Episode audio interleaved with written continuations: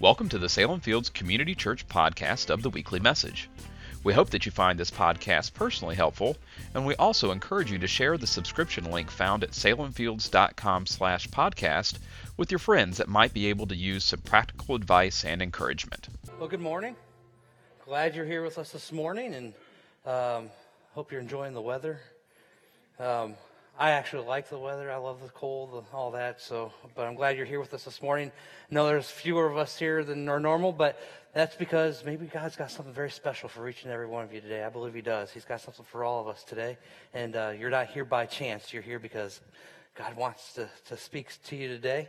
Um, I hope some of you were able to enjoy the Christmas parades. How many people went out to the Christmas parades yesterday? How many participated in the Christmas parades yesterday? There, no, no Girl Scouts, no.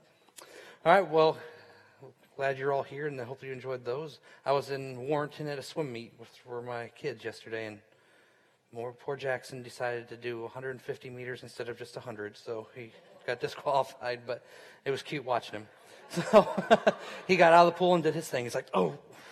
Um, so he wondered why everybody was stopped, and he was still going. So um, normally I try to start off with a funny story that relates to the message and, and those things. And um, but today I've decided to uh, try to do a little different. Um, I, I am a person that really loves history, and um, and so as we're studying, and that sounds pretty, doesn't it? It sounds pretty, but we know it's really not nice out there. Um, but that's so soothing. Um, you know, but I love I love history, and I love I love diving into the history of church and and, and the religious beliefs of, of the people of, of ancient times, and and so as we're kind of studying and as we're kind of finding our way to Bethlehem in the in the midst of Bedlam, in the midst of the chaos of our lives, I thought we'd dive into a little bit of the history of, of, of what's taking place during that time, and, and taking place into what the traditions of of what uh, what marriage was about um, at, at that in those days. Um, Rich touched, touched a little bit on it last week, and I'm going to elaborate a little bit more on that as, as, we, as we journey, as we try to find Bethlehem today. You see, Christian tradition holds that Joseph was formally engaged to Mary when she found out that, that to be pregnant by the Holy Spirit. In those days, a betrothal or, uh, was more than today's private agreement between a man and a woman that they will be wed. It was, it's much more than, than when I got down on one knee and proposed to Jody or going to Buddy and just asking for permission. You know, we kind of do that. That's kind of our tradition, but it was much deeper than that. And, and, and that, and, uh, there was, a, there was a higher standard to, to the engagement than what we kind of tend to be, take on as responsibilities. You see, during that time, this was, this was a, at that time of betrothal, it was a time of a very a formal binding contract with specific rights um, and responsibilities. Joseph would have received the blessing to wed Mary, and there would be about this year long engagement. And we're thinking, wow, that's, some people like, get married just instantly. Um, you know, you get engaged, and about three months later, six months later, you're having a wedding. Um, but see, the reason there was a year long time period was because Joseph had to build a house. See, Joseph, Joseph would, would, would get engaged, would make the arrangements with Mary's family, the arrangements would be made between the families, and Joseph would then go off. And he would go to back to probably his parents' home. And in the tradition of those countries, if you've traveled like a lot of in um, South America and those countries, even in countries in, in, in, the, in the Middle East, the, the tradition was is that the family stayed together. The, the husband's family stayed together, and that they would build upon top of the family's home. And, so the, Joseph had to go and prepare a place. He had to go prepare a place for Mary. And, you know, the, the, depending on the time period, at least a year to build this, time, this place where they would go and live together. And so when the time would come that he was finished preparing for his home, he would then travel back to the home of Mary's parents, where Mary would be staying, to fetch his for his bride. They would fi- formally bind their marriage and, and consummate their wedding marriage at her parents' house, yeah, that's weird, but um, that's what they did. And, and then they would, then a parade would happen into the feast. You know, we think of the walking down the aisle and all that. That happened after the, really the wedding had already taken place. There was already this wedding and they were married in the eyes of God already. And they, they, then this, this wedding feast, they'd march out afterwards and, and there. And there was some more pomp and circumstance that I'll talk about later about the arrival of Joseph into the, into the town when, when he was ready to, to claim his bride. Now, now, when Mary turned up pregnant, Joseph would have been within his rights under the Jewish laws to have Mary charged with adultery and stoned to death. Instead, instead we know that he chose to marry her and accept legal responsibility for the child that she carried. In other words, Joseph's role as protector saved both as he took the role of protector, as we take the role of protector of husbands, of our homes, that he saved both Mary and her unborn child from death under the Jewish law. In historical context, this was an unusual action on Joseph's part because Jewish people really kept strict to the laws of, of that were laid down by Moses. And, and, and, and they, they really took strict uh, laws over the, the sexual relationships for the purpose of assuring their purity of their bloodlines in the Jewish tradition. The Gospel of Matthew says that Joseph struggled over what to do about Mary until an angel prompted him in his dream to go ahead with their marriage. See, last week, Rich kind of uh, did a great job of explaining and sharing of us how to find Bethlehem in the midst of chaos and in the midst of Bedlam when, when the unexpected things happen. You see, finding Bethlehem is, is about finding the hope that we was found lying in a manger. It's about us finding hope despite the unexpected. And this week, it's about finding hope despite the shame and the regrets that we might be feeling today from our past and circumstances around us. I want us to, to step outside this. The Bible doesn't elaborate too much on this, but Joseph was human.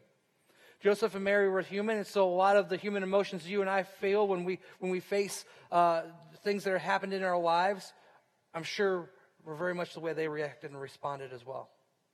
So imagine with the hours that Joseph spent dealing with the news he just found out for Mary. Picture this. Here's Joseph. He's, he's, he's excitedly preparing his home. He's working on the construction of what is soon to be his and Mary's home when he gets word that Mary wanted to see him right away. It was very urgent. This isn't a usual request taking place here. You see, most of the time, what would, what, during what we call the engagement process, the groom would not have very much contact with the bride. The bride would be waiting anxiously for the, re- the return of her groom. She'd be waiting for the sounds of horns and clanging cymbals and, and that, announcing that her groom was on the horizon, getting ready to come and pick her up. So then she would quickly, she didn't have a wedding dress already picked out and those things. She would quickly get prepared for her husband's arrival. Getting all gather together, and the women of the home would gather around her and get her all dressed up and ready to, for the wedding feast and, and all that was going to take place. And so, what had to be running through Joseph's mind at that moment that he got word that Mary wanted to see him? When he arrived to the place where he was to meet Mary, he was filled with this excitement on seeing Mary. Yet there's Mary standing there, kind of of pacing back and forth, back and forth, looking a little anxious, a little nervous. He, he approaches her now, wondering what, what could be going on. Thoughts, thoughts start racing through his mind. Could, could, but nothing, nothing could have prepared him for what was about to happen. It was worse than he could have ever imagined. When she greets Joseph, and then follows her greeting with these three words I'm pregnant. Well, how could this be? They haven't been together yet. There's this 12 month period of engagement. What's going on? This, all these questions are going on around him that have to be going through, and time is passing. And according to law, this means that she's probably stepped outside of their marriage and that she should be stoned to death. We have two accounts of the Christmas story in the Bible. We have the, the account of, of Luke, which we read last week, and we're going to read again now, and then we'll come back to where Joseph hears of the news. So in Luke, um, uh, chapter 126, it says this In the sixth month of Elizabeth's pregnancy, God sent the angel Gabriel to Nazareth, in a town, a town in Galilee, to a virgin pledged to be married to a man named Joseph, a descendant of David. The virgin's name was Mary. The angel went with her and said, Greetings to you who are highly loved and favored. The Lord is with you. Mary was greatly troubled at his words and, and, and wondered what kind of greeting might that be. But the angel said to her, Do not be afraid, Mary. You have found favor with God. You will conceive and give birth to a son, and you will call him Jesus. He will be great, and he will be called the, the, the Son of the Most High. The Lord God will give him a throne of his father David, and he will reign over Jacob's descendants forever. His kingdom will never end. How will this be? Mary asked the angel, since I'm a virgin. The angel answered, The Holy Spirit will come to you, on you, and the power of the Most High will overshadow you. So the Holy One to be born will be called the Son of God.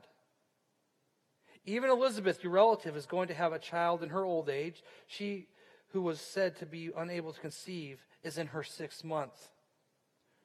For no word from God will ever fail. I am the servant, the Lord's servant. Mary answered, May your word to me be fulfilled. Then the angel left her. She, she accepted it. She accepted what was taking place. So she had no shame. The Lord had called upon her. The Lord was calling upon her to, as a servant, and she was willfully answer and, and, and surrender to that.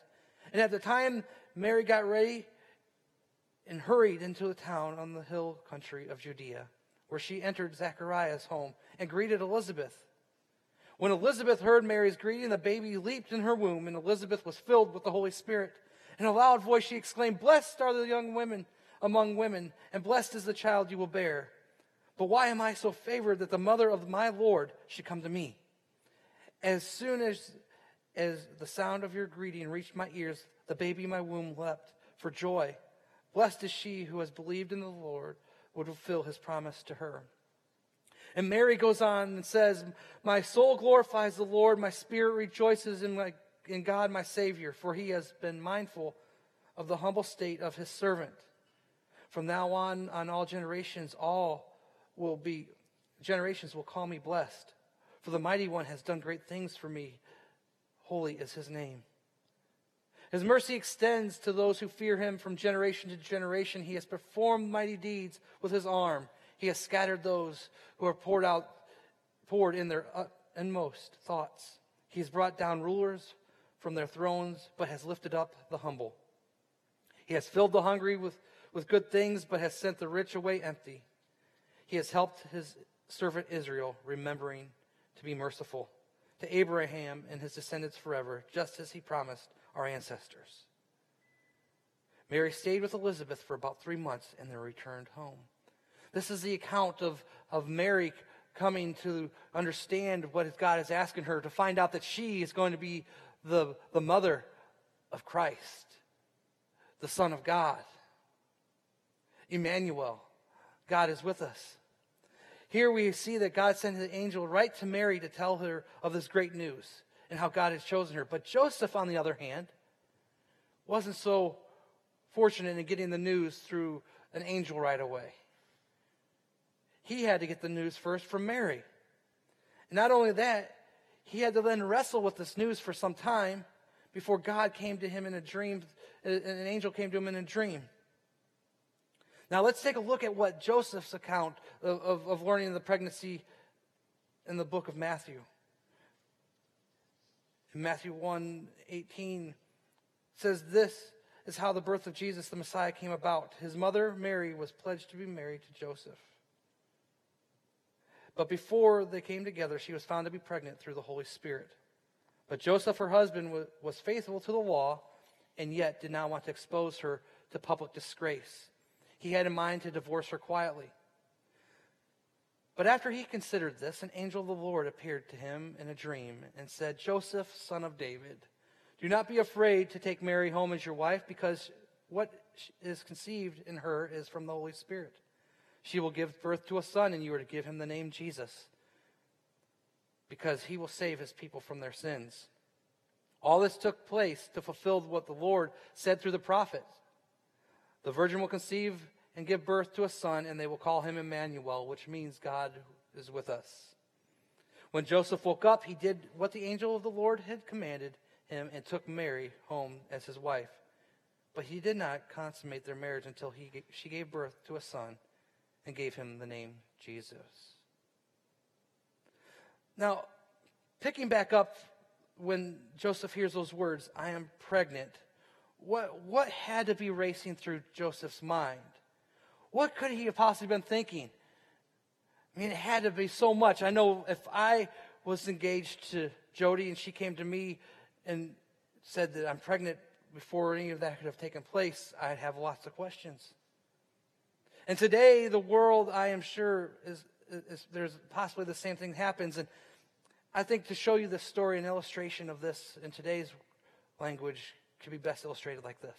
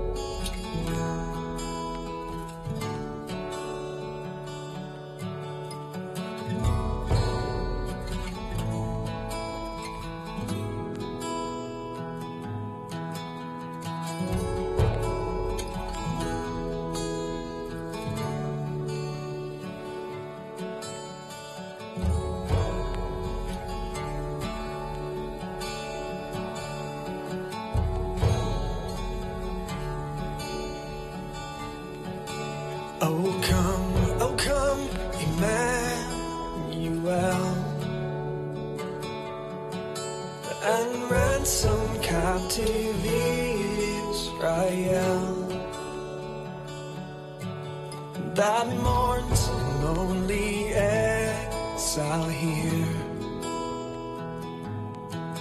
until the Son of God appears.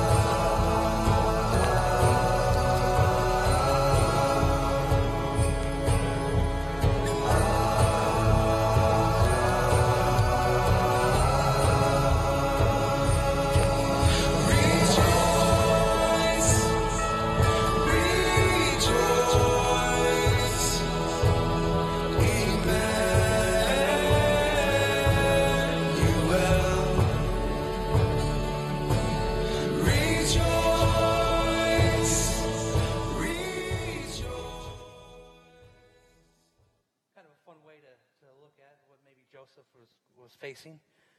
I mean, I'm sure he did face that. I'm sure he had friends that, that had a lot of questions and, and that he was, he was worried about the shame that was, was going to be upon Mary. We learn that in, in Matthew. It says there right there in the scripture, he was worried, so he wanted to divorce her quietly rather than have her stoned to death or anything like that. He wanted to do away with this marriage quietly so not to bring upon more shame to her or to himself. I'm sure he, he had to have been thinking when he heard those words, I'm pregnant, that she's cheated on me. Or, or, or, asking in her mind, was she raped? Regardless, now his future with his bride to be was over, and shame was surely upon them. And according to the law, which Joseph was faithful to, he needed to end this marriage. He was righteous enough, though, to have not Mary stoned to death, but tried to divorce her quietly. Yet this can this can take place, and God comes to Joseph in this dream. Before this all take place, the angel comes to him. in a dream and shares of his, his plans for both of them and Joseph and Mary. When Joseph wakes up, he's still, he's still faced with a decision. He's still faced with a decision of do I trust in what God's telling me or do I not trust? Obviously, he knew that others around him could see the progression of Mary's pregnancy and they would, would know that she conceived a child before being officially wed. But in the end, Joseph didn't care what others thought after surrendering to God's will. As, as, as, the, as, the journey, as, as the journey goes on and continues down down the road, we learn that, that, that, that they still faced other obstacles. You see, there was shame that was, that was, that was being brought upon them by, by their circumstances. You know, it, it, I, I think it's so true that when Joseph learned of the news, and he's like, friends are asking him questions, that instantly 23 friends unfriended him on Facebook. Doesn't that happen in our lives when we have something that, that maybe is brought upon shame in our lives or our circumstances? Those that are closest to us, they end up turning away from us and unfriending us. And we feel all alone in our shame or our regret and our guilt. But yet Joseph was able to face his shame, the shame that was going on, and, and learned that it wasn't a shameful thing, but yet an awesome thing. He was going to be the father of God's son. He was going to accept responsibilities. And so he accepted and surrendered to that will. As the journey to Bethlehem continues months down the road, we read this in Luke that in those days Caesar Augustus issued a decree a, that a census should be taken of the entire Roman world. This was the first census that took place while Quirinus Quirinius was governor of Syria. And everyone went to their own town to register. So Joseph also went up to the town, from the town of Nazareth in Galilee to Judea to Bethlehem to the town of David, because he belonged to the house and the line of David. That's key that he belonged to the house and the line of David. And remember that the Jewish tradition was to very much re, for, to preserve the bloodlines of families and, and, and those things. And we'll, we'll come back to that in a moment. But when he went there to register with Mary, who was pledged, he was pledged to be married to him and was expecting child, while they were there, the time came for the baby to be born. And she gave birth to her firstborn son. She wrapped him in clothes and placed him in a manger because there was no guest room available for them. Now, I can only imagine how Joseph had to feel then when they first arrived in Bethlehem. Being a father, being a husband, I know what it's like when I can't provide adequately for my family.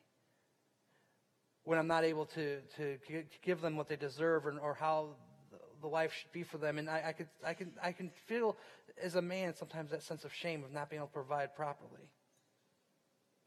He had just come from Nazareth, which was anywhere from about 80 to 100 miles, depending on which historical map you would, you'd like to follow. So they've been on this journey, and, and, and, so trying to figure out how long did it take for them to travel. Well, some people would say four days. Some people a little longer than a week. So she was quite far along in her pregnancy, Mary was. And, and, and we wonder why would Mary be, need to travel with Joseph? Because women didn't need to register. It was the man that needed to register unless there wasn't a man in the family in the line of David to, to do so. And you see that Mary does, doesn't talk about in the Bible Mary having brothers. It talks about Mary having a sister. And Mary would have been the oldest then in her home. And so therefore she had to also, to represent her home and her lineage in the line of David, would have had to have gone to Bethlehem to register as well. And that's why she would have traveled with, with Joseph. It wouldn't have, she wouldn't have needed to travel being pregnant and that if there wasn't that case. And the, the, the, as, as history plays out. So here they are. They have to take this 80 mile or so journey to Bethlehem. They, it said that the average person would have traveled with a caravan of people to protect themselves from thieves and wild animals on this journey. They would have walked and estimated, a caravan would have traveled about an estimated 20 miles a day. Now, taking into account Mary being pregnant, they say her and Joseph might have traveled only about 10 miles a day. And, and there was also the weather they would have had to have dealt with. They wouldn't have traveled in the hottest times, seasons of the year because it would have been too, too hot and tr- dangerous for, for all of them to travel. So that most likely they traveled with what historians would say they would have traveled in the more cooler months of the year. So which means that the, the temperatures would have dropped. And they would have had to deal with the cold and the weather, which would have been the rainy season. So the road traveled to Bethlehem would not have been easy roads. Not only that, well, they would have had to travel through an area known as Samaria, where the Samaritans and the Jewish people did not get along. So they would have taken not as much of a direct route, but a route trying to travel around as much of Samaria as they could have possibly traveled to get to Bethlehem. And so they had this long journey that took place, and Joseph's trying to provide and bring comfort to his wife and, and that. And so he's thinking once he arrives at Bethlehem, well, we're going to have a place that we can stay, and she'll be able to, if she delivers Jesus, then I'll have a nice place for her to get there. That, that she'll have comfort and peace. I mean, that's what I'd be thinking. I'd want to think that, you know, that I drive into a town, I'm going to be able to provide my family with a nice hotel, a swimming pool, the kids, all that. But yet, when he arrives in Bethlehem, there wasn't any room. There wasn't a place for them to stay. Joseph arrives at an inn, pleading with the innkeeper for a place for his wife to deliver the baby. See, Bethlehem, after all, wasn't this huge metropolis with all sorts of lodging facilities. This was most likely one of the only inns in Bethlehem. And you had all these people traveling in for the census. It was completely booked. All their places and spaces were filled because of Caesar and the census. The innkeeper finally said, okay, okay, uh, you, can, you can stay here. I've got a stable, if you like. After all, that's all I have left. What else was Joseph supposed to, to do but say yes? I mean, Mary was about to deliver a baby. I mean, at any moment, she was going to deliver the Messiah and she couldn't deliver just out on the streets and nowhere. So, of course, Joseph was going to take that on.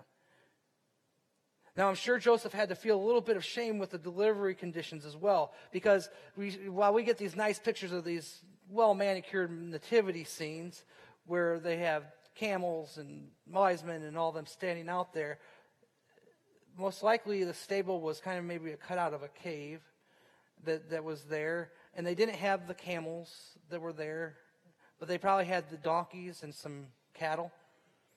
And because of the time of the year it was, I'm sure that there it was kind of muddy and gross if the rain season was going on. So the not the greatest delivery conditions. I mean, how many people would want to deliver a baby in that? And then when the baby delivers, there's no place to lay the baby but in a manger, a feeding trough for the cattle and donkeys. And so he had to feel a little bit of shame and regret that he didn't wasn't doing better as a husband, as, as better in living up to his expectations of being the provider and protector. And so I'm sure that he, he had this, that he wasn't able to do better for Mary and this baby. But yet, once he looked into that baby's eyes, he had to again have these feelings of complete joy as who this baby really was. He was the anointed one, he was the Messiah. He was Mary's son, Jesus, the Son of God. You had taken favor over, had taken favor over them both. And all these feelings of shame and regret had to disappear at the first glance of that little baby's eyes, the touch of that little baby's hands, at that sweet sound of that first cry. And we can't forget baby's feet. I love baby's feet. They're so cute and soft. But there was there. And this sense of shame had to have disappeared because he knew not only then as what has gone taken place is that he's been part of the fulfillment of what the prophets had said. He didn't have the shame in that. And he took on full responsibility for what God was calling him to do, was be the protector. And we would read on throughout passage the Christmas story into to him escaping two years down the road to, to Egypt to protect Jesus from Herod. So, question, the questions I think we could ask ourselves about shame and regret is, is where does the shame that you and I feel at times come from?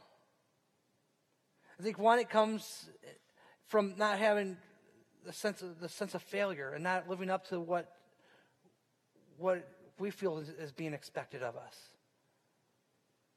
I think it comes from guilt or regret from things that we have done to ourselves or to others, such as uh, uh, abuse, addictions, broken relationships, failure in the workplace, failure in our own lives and our marriages and our, our raising our children. It, can come from the guilt or regret that, that, that we have taken on from what others have done to us. See, Joseph's shame in the beginning wasn't that of, of his own personal shame, but it was probably the shame he sensed and felt during the, when he first learned of Mary's pregnancy and that, that the embarrassment that this would have caused him. This would have caused him and, and, and then to Mary's family, the disgrace and dishonor. He would have, he would have faced of, of being with her and her being with child before their, their marriage could be finalized. And, and, and, and what, where does, what comes from shame and regret? When, when we're holding on to shame and feeling shameful about things in our lives or holding on to past regrets, what, what's to come of that?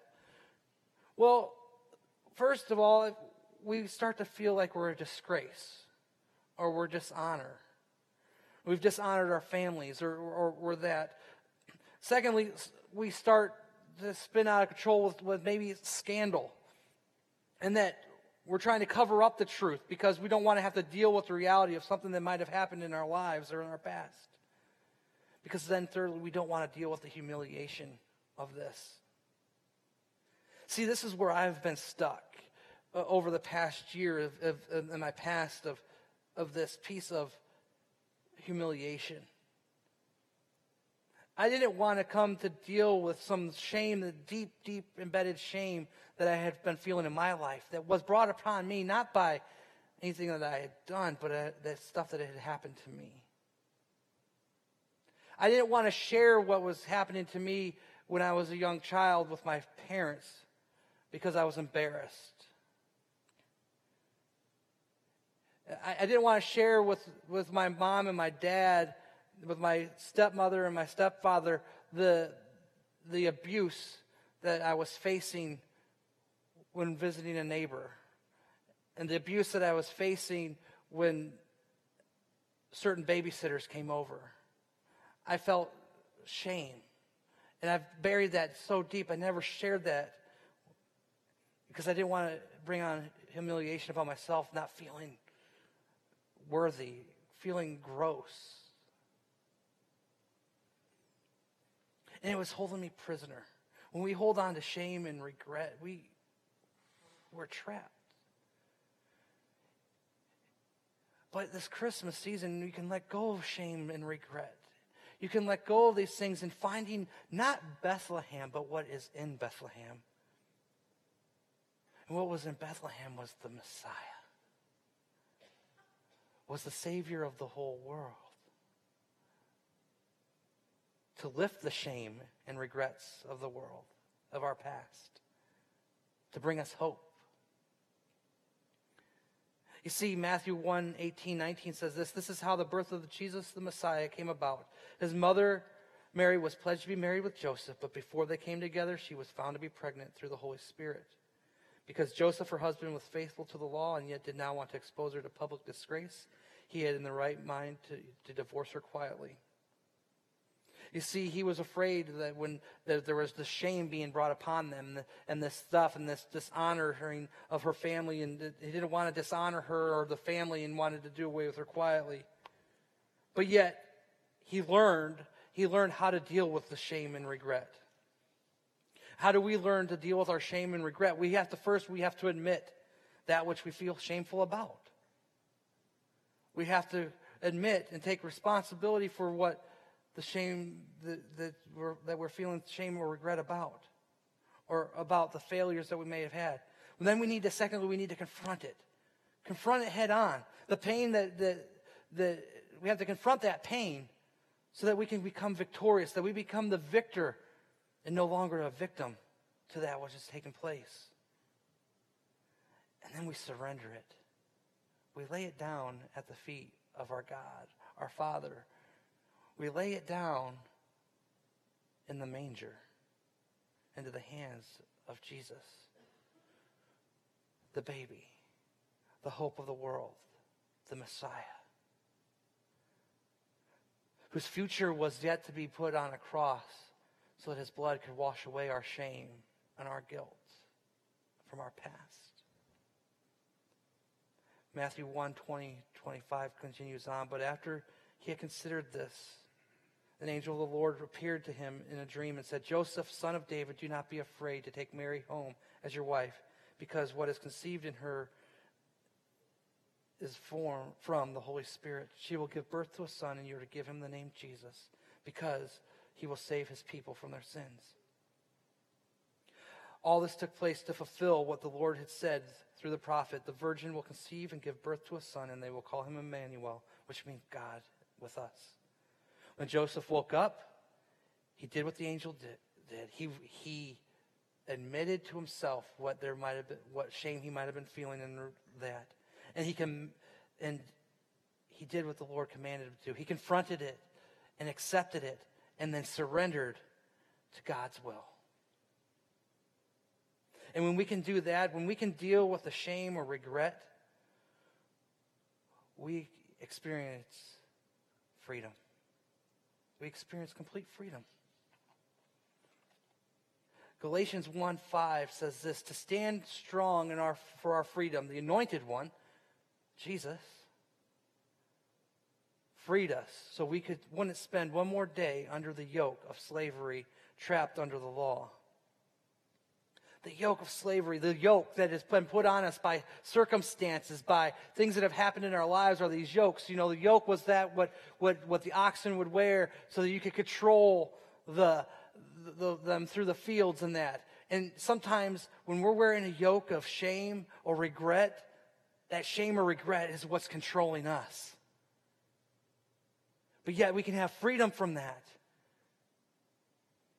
Because the anointed one, the Messiah, Jesus, came to free us from that.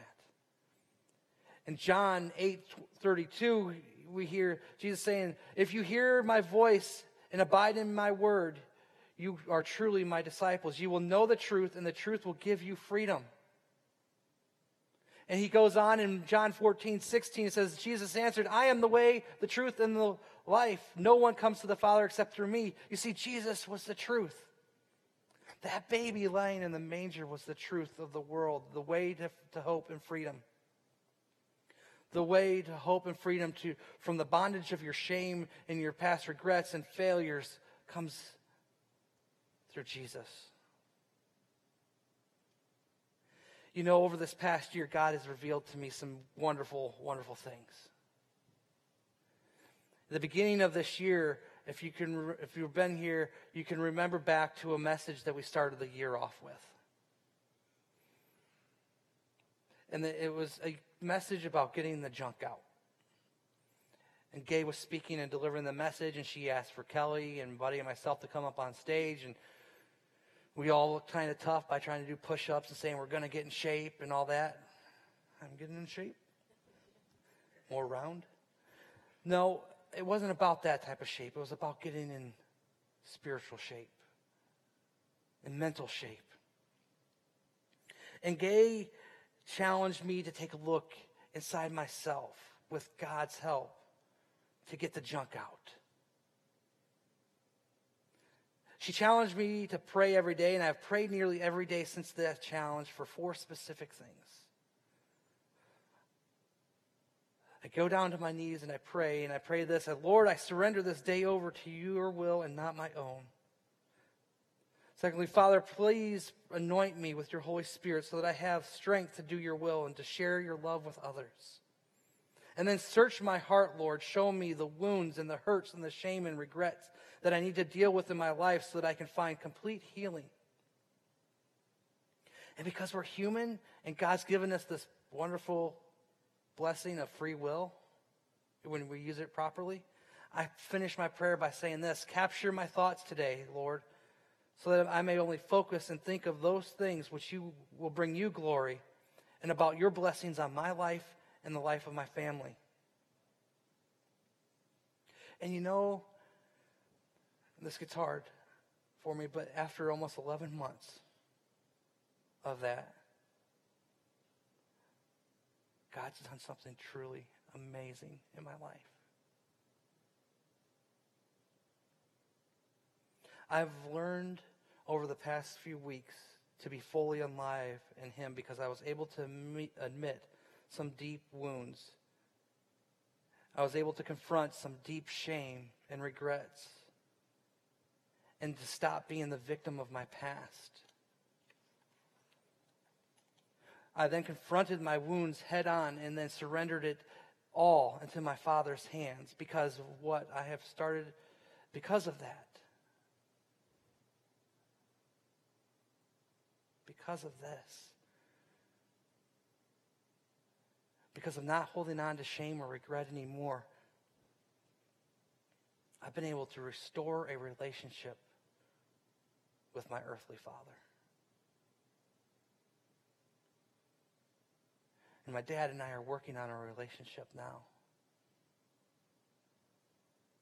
He wasn't the one that abused me, so don't think that. And that's why we had this strained relationship. There was abuse that was going on outside of our home that they had no idea about.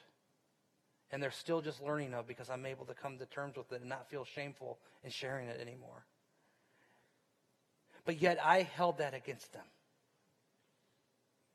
I held that against him. But when I surrendered this at the feet, at the feet of my Heavenly Father, all shame and regret has gone. You know, it was three weeks ago, tomorrow, and probably four weeks tomorrow, tomorrow, that in this prayer time that I've been committed to every, nearly every day, that God spoke to me. And he told me in my prayer time that I needed to call my dad. Hadn't talked to my dad in six years.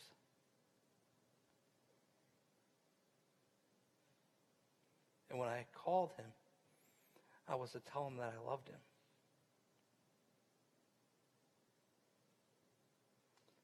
And I wanted every way out of that conversation. I didn't want to make that call because there are other hurts and pains that were there, and I didn't want to open those.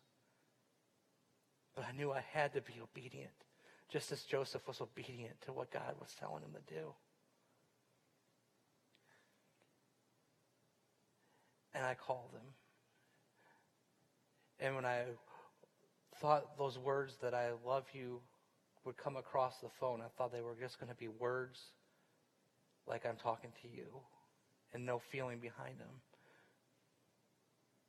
But God's Spirit overcame me in those moments.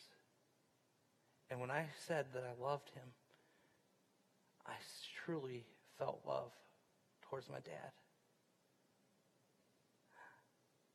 I truly sensed God's love over me and him. And we were able to have a wonderful conversation. And everything's not better, but boy, it started in the right path. And I've been fully alive. I've been fully alive because I've been willing to be fully in with God and surrendering and not holding on to the past shame and regret. It's been a restoring year for my family, with my parents. My mom watches every Sunday online, lives in Illinois.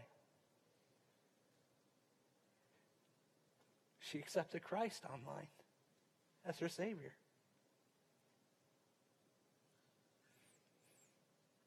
And I have to say that's got to be because I've been willing to be obedient to God, that He's bringing upon blessings. And God wants that for you too. He wants us to let go of the past hurts and shame and the guilt and the past failures and experience freedom this Christmas like never before.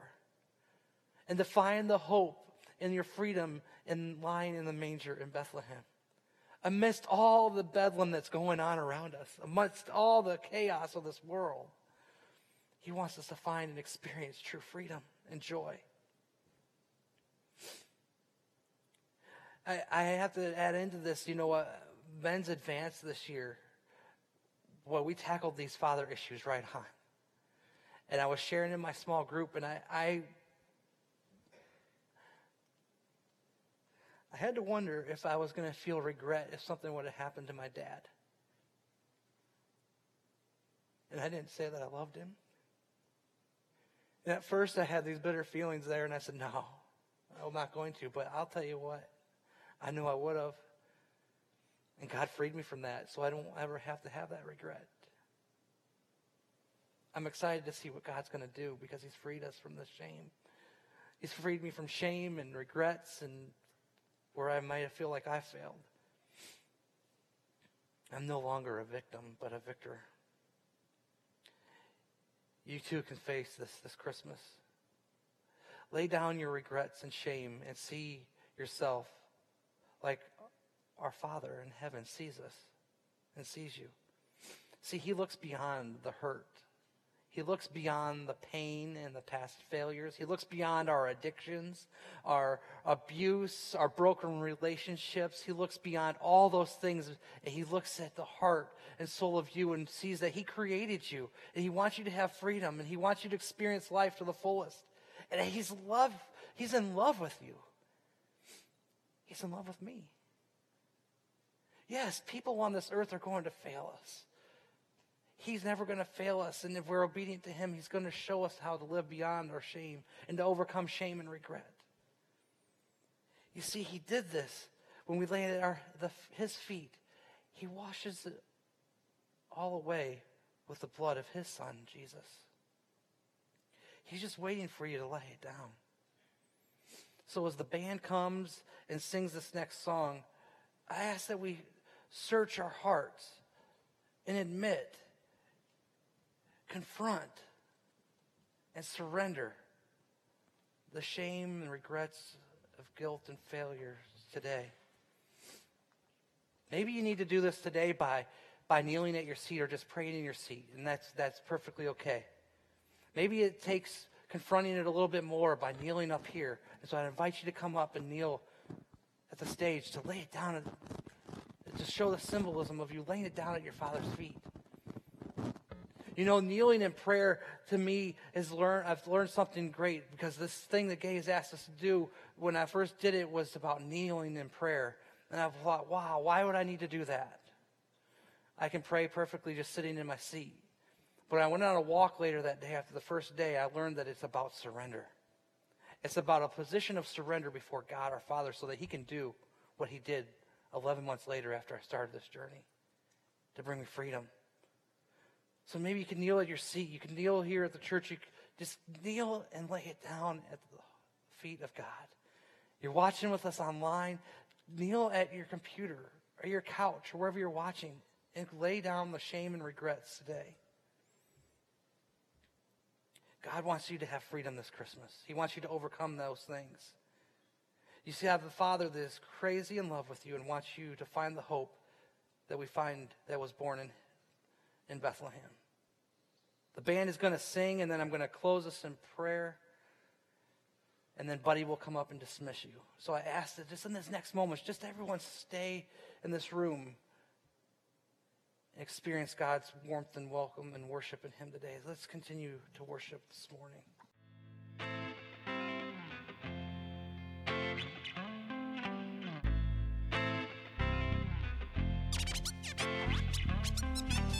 If you are a new Christian and would like to know what to do next or where to go from here, you will want to get a free Next Step packet that contains reading materials and useful resources that will point you in the right direction.